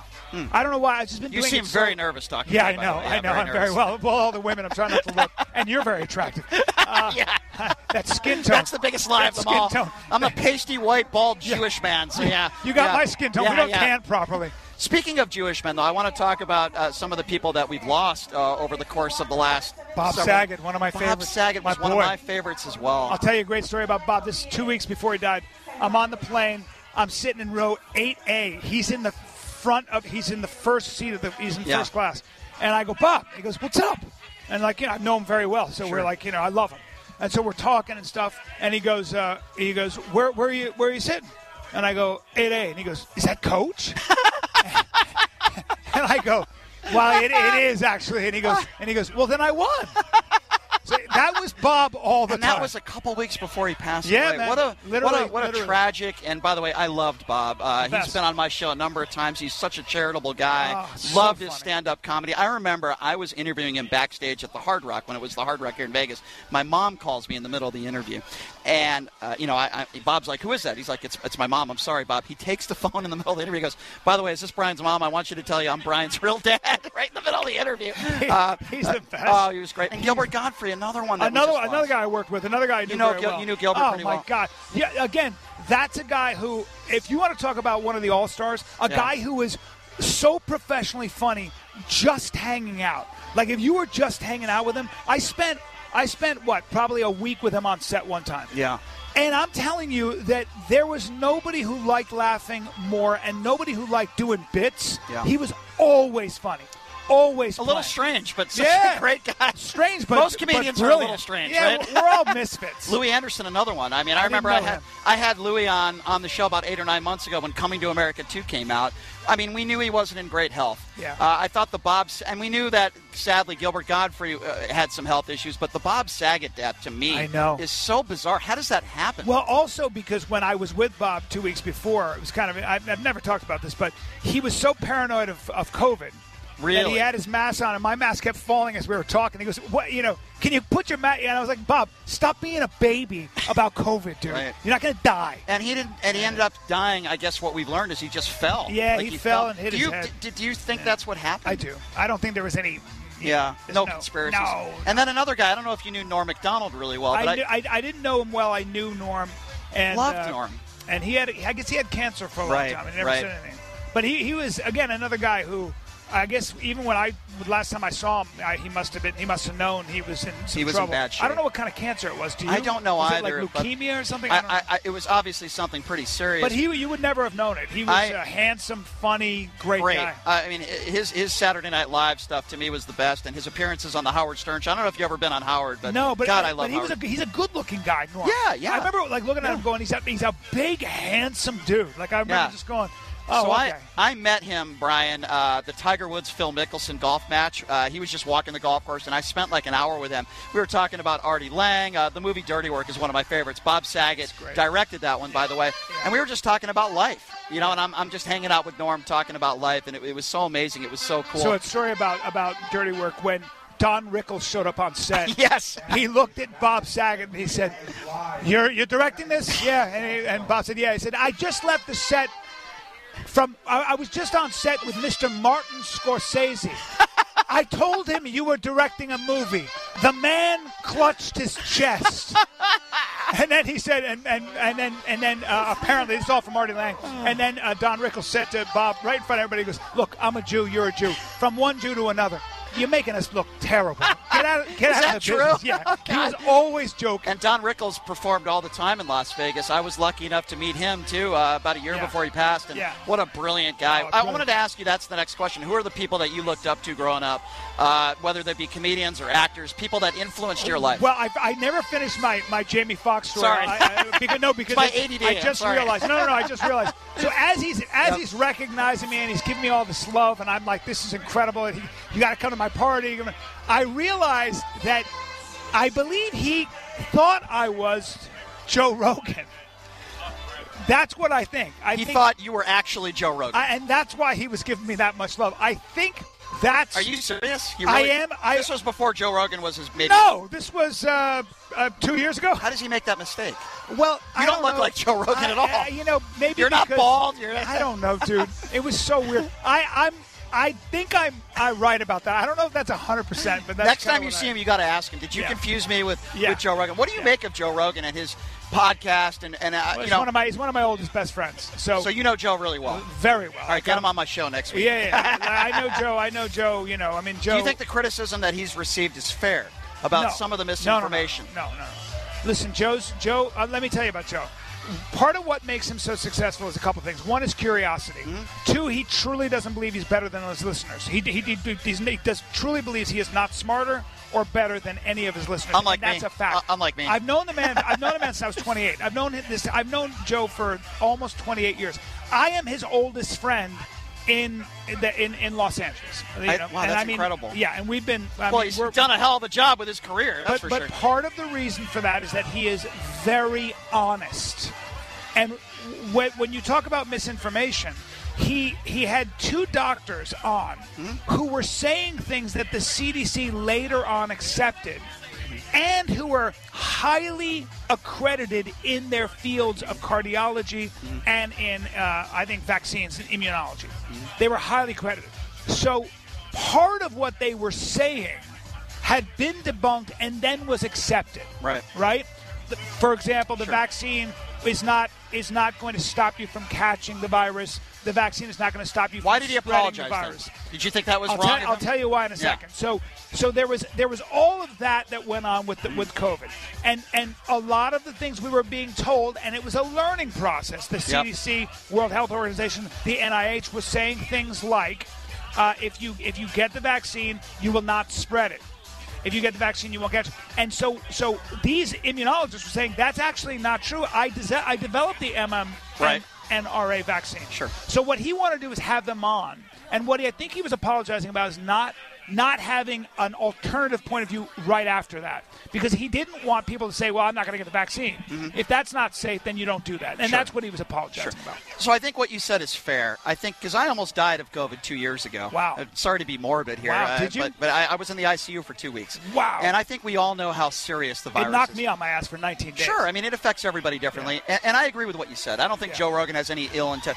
There are people out there that have claimed that they have cures for COVID, selling pills, right-wing talk shows. That's our problem. Yeah. Misinformation. extremes, right, Brian? well, Extremes. misinformation. Right. Yes. Well, and my worry is that we are being polarized to the degree Mm-hmm. that that uh, that it's almost impossible to find a middle ground. Most of us are are in the middle, and as you and I agree, the truth is somewhere in the middle. Right. You know, call What me a I want to listen to is Demo- doctors. I don't want to listen to Tucker Carlson any more Right. than I want to listen to somebody on the left that's not a doctor. Exactly. Uh, I've, I've always said this from the beginning. I don't think people should be forced to get vaccines. But if your employer tells you you got to get it and you don't get it, then don't work there. Find another job. That's right. I've always felt like you're right. Both, Now, now, both- now, now, let me say something about vaccines. It's very important. Sure. We already have vaccine mandates. Right. Your child cannot go to a public school without getting 11 vaccines. I think it's 16 in LA. Right. I, I'm not arguing with that. I'm not. A, guess Sure, what I don't know about? I'm really good at comedy.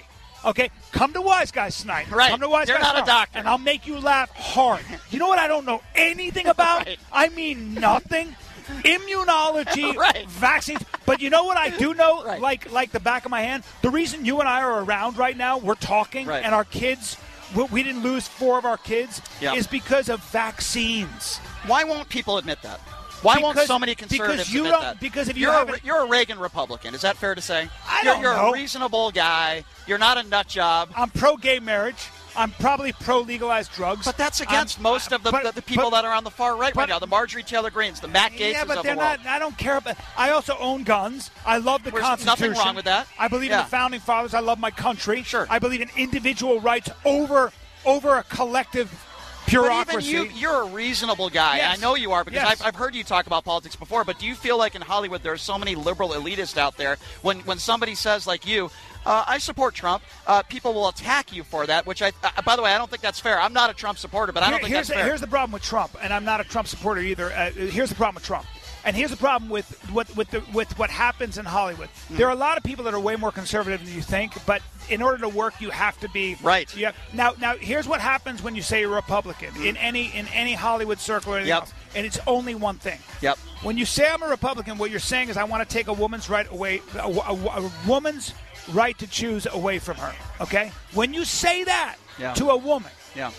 and I understand this. Right. I I get it. Yeah. Like I, I'm definitely a fiscal conservative. I'm I'm pretty conservative, but I'm also pro-choice, or at least I don't know where I am. You're not a nut. That's I'm not going to tell women. No, I'm just not going to tell But women. But there are so many I'm not doing it. Republicans out there that do. That they're, they're and that's based on religious. That's a religion which I it- respect. Why I- can't they just do that for themselves? Why do they have to push their religion on other people? because as far as they're concerned, abortion is murder, and they have a religious duty to fight the killing of babies. That's Yeah. in their mind. In Okay? their mind, right. And I, I, I again, I don't. I hate this discussion Yeah. because I don't. I, I, I, I respect what they're saying, but at the same time, I'm pro-choice. And I, and I here's my argument.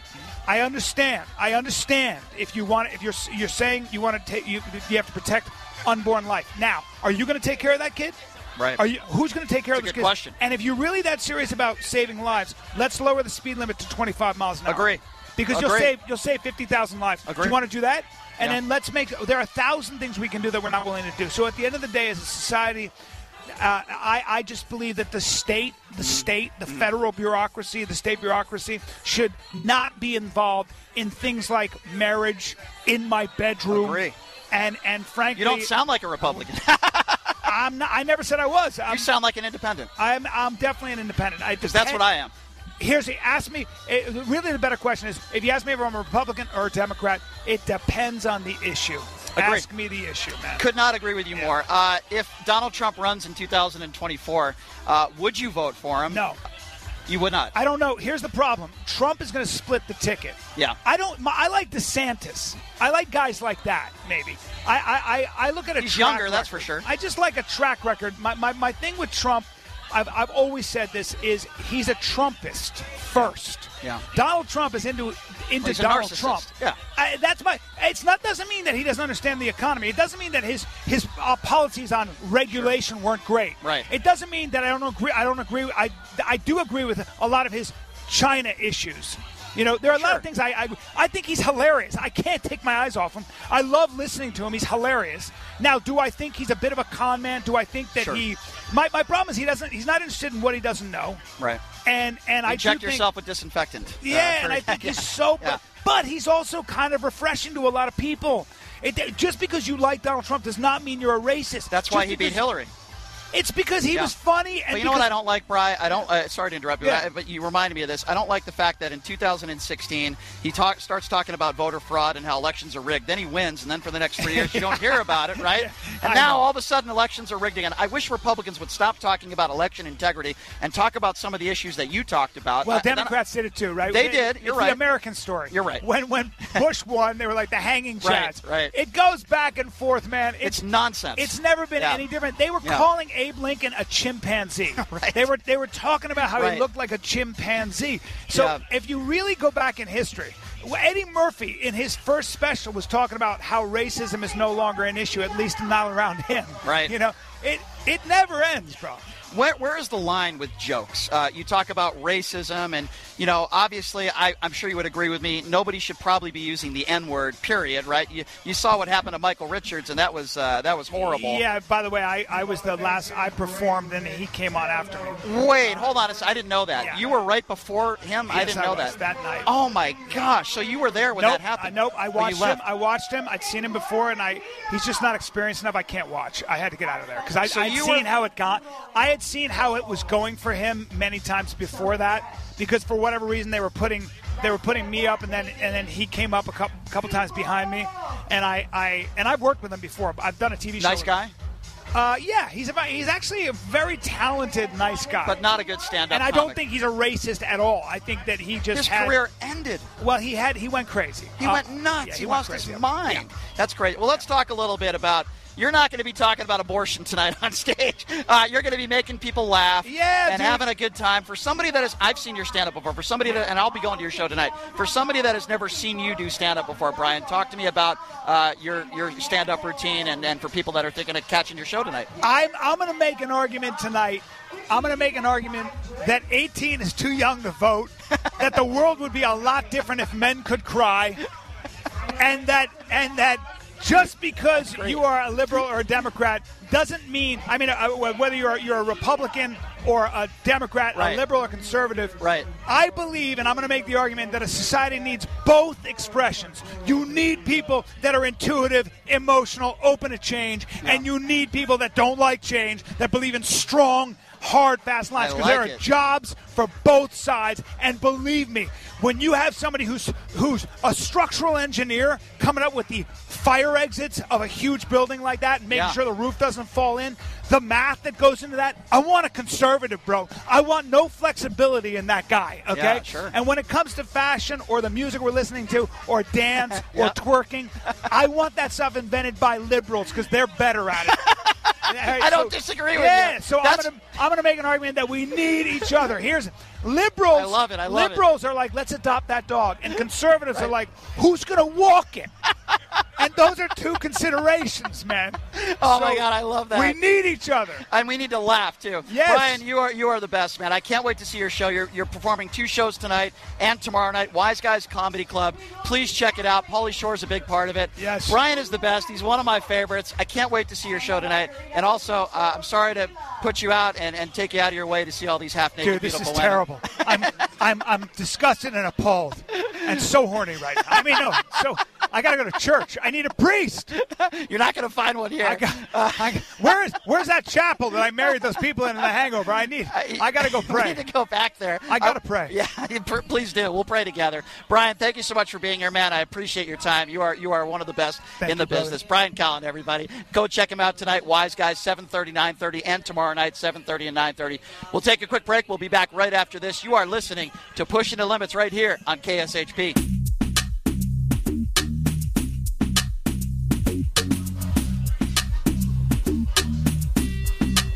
All right, welcome back. It is pushing the limits on a Friday. Boy, I, I got to tell you, ladies and gentlemen, it's a tough job, but somebody's got to do it. I am sitting here right now at the Sapphire Pool, the topless pool, which is optional. Chris Wynn uh, decided not to go topless today. I think everybody's happy for that. But uh, there are so many beautiful women just walking around topless, and I'm doing a radio show. And I got to tell you, sometimes I lose my train of thought a little bit. I really do. We just had Brian Callen on, uh, great stand-up comic, uh, been in some iconic movies uh, like The Hangover, of course, and Old School. And the guy joining me right now, sitting next to me, uh, pretty successful guy in the business himself. His name is Kevin Mack. He's got a new show on Paramount, Why Women Kill. Uh, also, creators of Desperate Housewives, and he's going to be opening on stage tonight for Brian.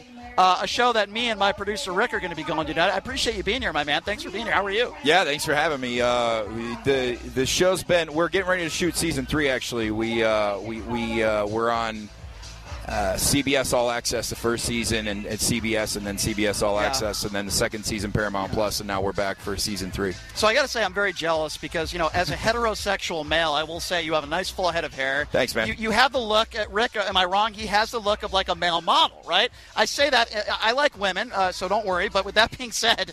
You, you- you walk around with, with someone who looks like yourself with all these beautiful. I would imagine sometimes women will just come up to you. Somebody like me, that never happens. I'm a bald, pasty-skinned white Jewish guy. Nobody ever comes up to me. But I look at you. You, you look like a very. You're a famous actor. You got the tattoos going. You you kind of have the look of like an NHL hockey player, sort of. Uh, so like I would imagine you're you, you're very lucky with women. Uh, I do okay. I definitely am not an NHL hockey player.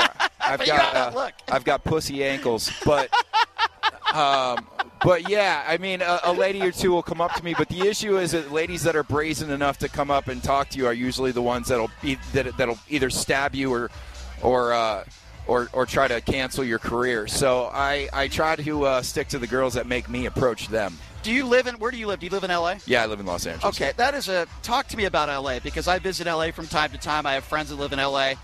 I'm not a big LA guy. I like Vegas better. I just feel like people are they're so phony out there. The traffic and it's expensive, and there's just so many. I, I'm a back east guy. Okay, I feel like people are. F you, this is who I am. If you don't like it, go F yourself. And I feel like in LA, there's a lot of, I'm not saying you're like this, but I'm saying there are a lot of two faced people out there. Do you agree or disagree with that? I, I definitely agree. I'm, I'm not from LA originally. I, I moved to LA 15 years ago. I'm originally from Detroit. So oh, you're an East Coast guy too. Yeah, I've so got you'll that- know my, my co-host Chris Wynn. He's a Detroit guy too. yeah, yeah. He told me. He. Well, he's from Lansing. Right, right. You can't give him that Detroit moniker unless he earns it. But yeah, I mean, I grew up very, you know, blue collar. Family worked at Ford. Uh, you know, you, you, you put it, you put your living on the table by working your ass off. So. Sure. Uh, living in that LA world where it's uh, you know everybody's so entitled and they've got daddy mon- daddy's money and and uh, you know they walked they walked in front of a camera once and everybody lost their minds and now they're rich is a little uh, frustrating at times but uh, it's better than a nine to five. So how does a guy who grew up in Detroit turn out to be a guy like you who's a successful comedian, do TV, and become like an LA Hollywood guy? How does that happen? Honestly, uh, I I still don't know. I uh, I got tired of Detroit. I got tired of being cold all the Yep. time. Uh, I got tired of uh, Michigan Sevens, which is a LA two, and I decided that I wanted more. And I just kind of decided one day that I was going to go to LA and pursue acting. And I, I gave my house to my best friend. I sold all my stuff. That's a very ballsy decision. yeah, and I had never been there. about that? Uh, My mom, I mean, I've never met my father. Uh, surprise, surprise. But uh, my mom is super supportive. She was like, "Hey, if you if you believe you can do it, then, You just then go drop- do it." So explain this to me. You just one day you just say to yourself, "I've had enough of Detroit. yeah. Uh, I want to become an actor. I want to be famous." And you're one of those success stories. But there's a lot of people out there that make that decision and then they end up homeless. I mean, they end up going back home, right? You're Oh, not yeah. one of those stories. The, the the streets of Hollywood are littered with the uh, with the the remnants of dreams, but it's weird. I don't know. Like it's it's one of those things where it was like I, I just kind of knew that I needed to do it, and I got there and I was like I, I think I was a weekend and I go oh fuck I got to go back to Detroit. This isn't going to work out. right.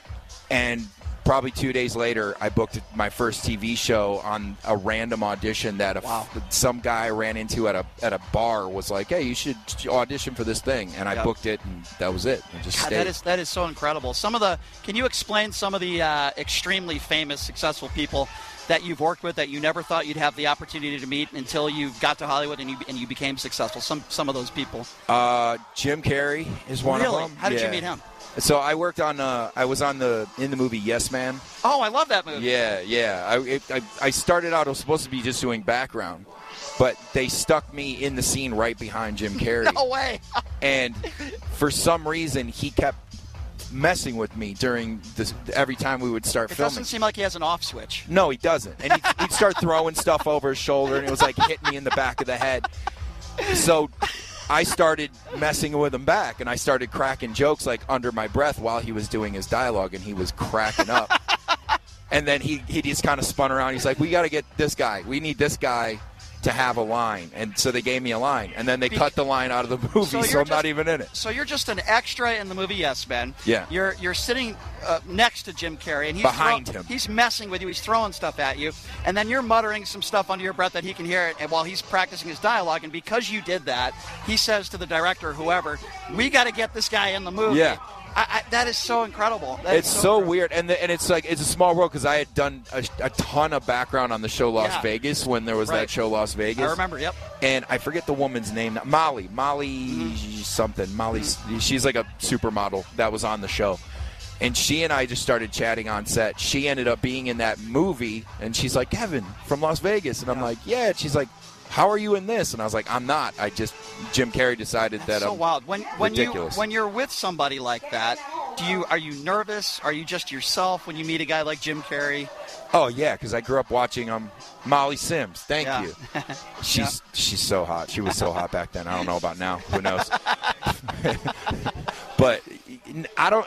Yeah, because I grew up watching him on In Living Color. You know, he's Jim Carrey. He's Sure. like, you know, Legend. Yeah. he's he's he's the guy. Like he's the guy. So yeah, it was it was weird, but that's happened to me a lot. There's a lot of sets that I've been on, and somebody somebody huge is on set, and you're just like, I don't know how to speak to you. you, you get nervous, right? I think when I was younger, for me, it was Larry Bird. I, I grew up, you know, a big Celtics fan, and I'm 19 years old. I'm interning at a paper, and I have a chance to do a one-on-one interview with Larry Bird when he's the head coach of the Indiana Pacers.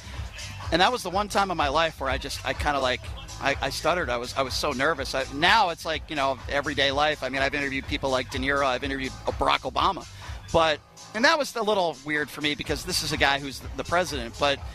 Yeah, I think over time you get a little bit desensitized. But have you been to like I don't know if you have the LA party scene with? I, would imagine you probably met some people and run into some people that were pretty prominent people. Have you had any bad interactions that, that you can recall with, with certain people that you've met over the years? I don't. I've, I've had some that I don't know that I want to talk about on air. I've had. A, I've had. J Lo, did you meet J Lo and it just didn't go very if well? I met J Lo, I'd be married to J Lo right now. You're, you're, you're much better looking than Ben Affleck. I, I, w- I will fight Alex Rodriguez for for J Lo any day. I'm so curious now. You've met some celebrities, but you don't want to. I understand why you don't want to. Um, I, I don't want to say the celebrity. I I, I, I won't name names, um, but he may have been on CSI Miami, and he may have been a ginger. I think I know who you're talking about. and uh, he, he may be a giant asshole. I don't know if I could say that on air, but I've yeah. heard Bill Maher is kind of a jerk. Uh, I've met him before. He wasn't very nice to me. I've met a few snooty, uh, I guess you could say, people in Hollywood, but uh, for the most part, people are very nice. They're very kind. But I can imagine with some of these A-listers, you know, they're sick and tired of everybody wants a piece of you. Yeah. I, I guess I could understand that, but at the same time, I think you have to appreciate your fans. Yeah. You know, uh, you, you do. But uh, with that being said, uh, I really appreciate uh, you coming on, and, and I know you're opening up for Brian tonight at this great comedy club called Wise Guys Comedy Club.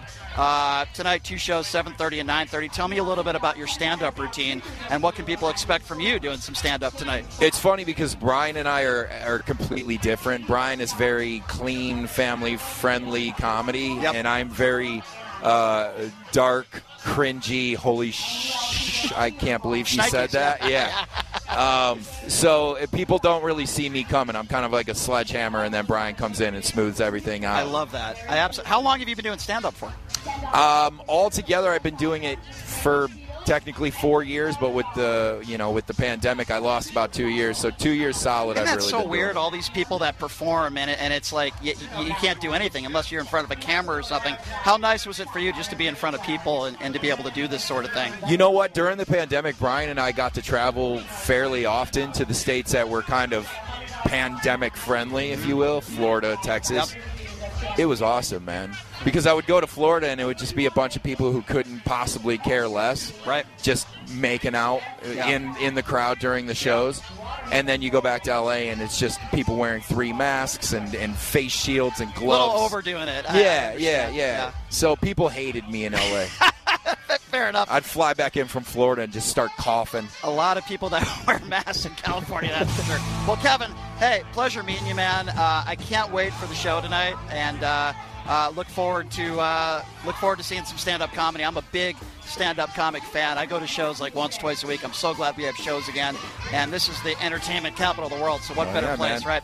Pleasure, Ke- pleasure to Nice meet you, to meet Kevin. you, can't brother. wait to See see, you you and tonight. Brian tonight. Thank you Right so on. much. That's Kevin Mack, everybody. All right, here's what we're going to do. We're going to take a quick break. And then we have a couple other special guests we are going to uh, have here, but we'll take a quick break and we'll be back right after this. You are listening to Pushing the Limits right here on KSHP.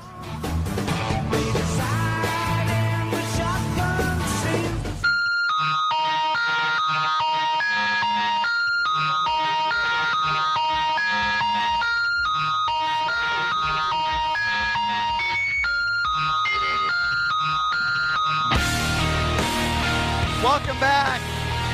It is Pushing the Limits on a Friday. I got to say, Brian, Brian Callen is, is so awesome. I am so looking forward to seeing his show tonight.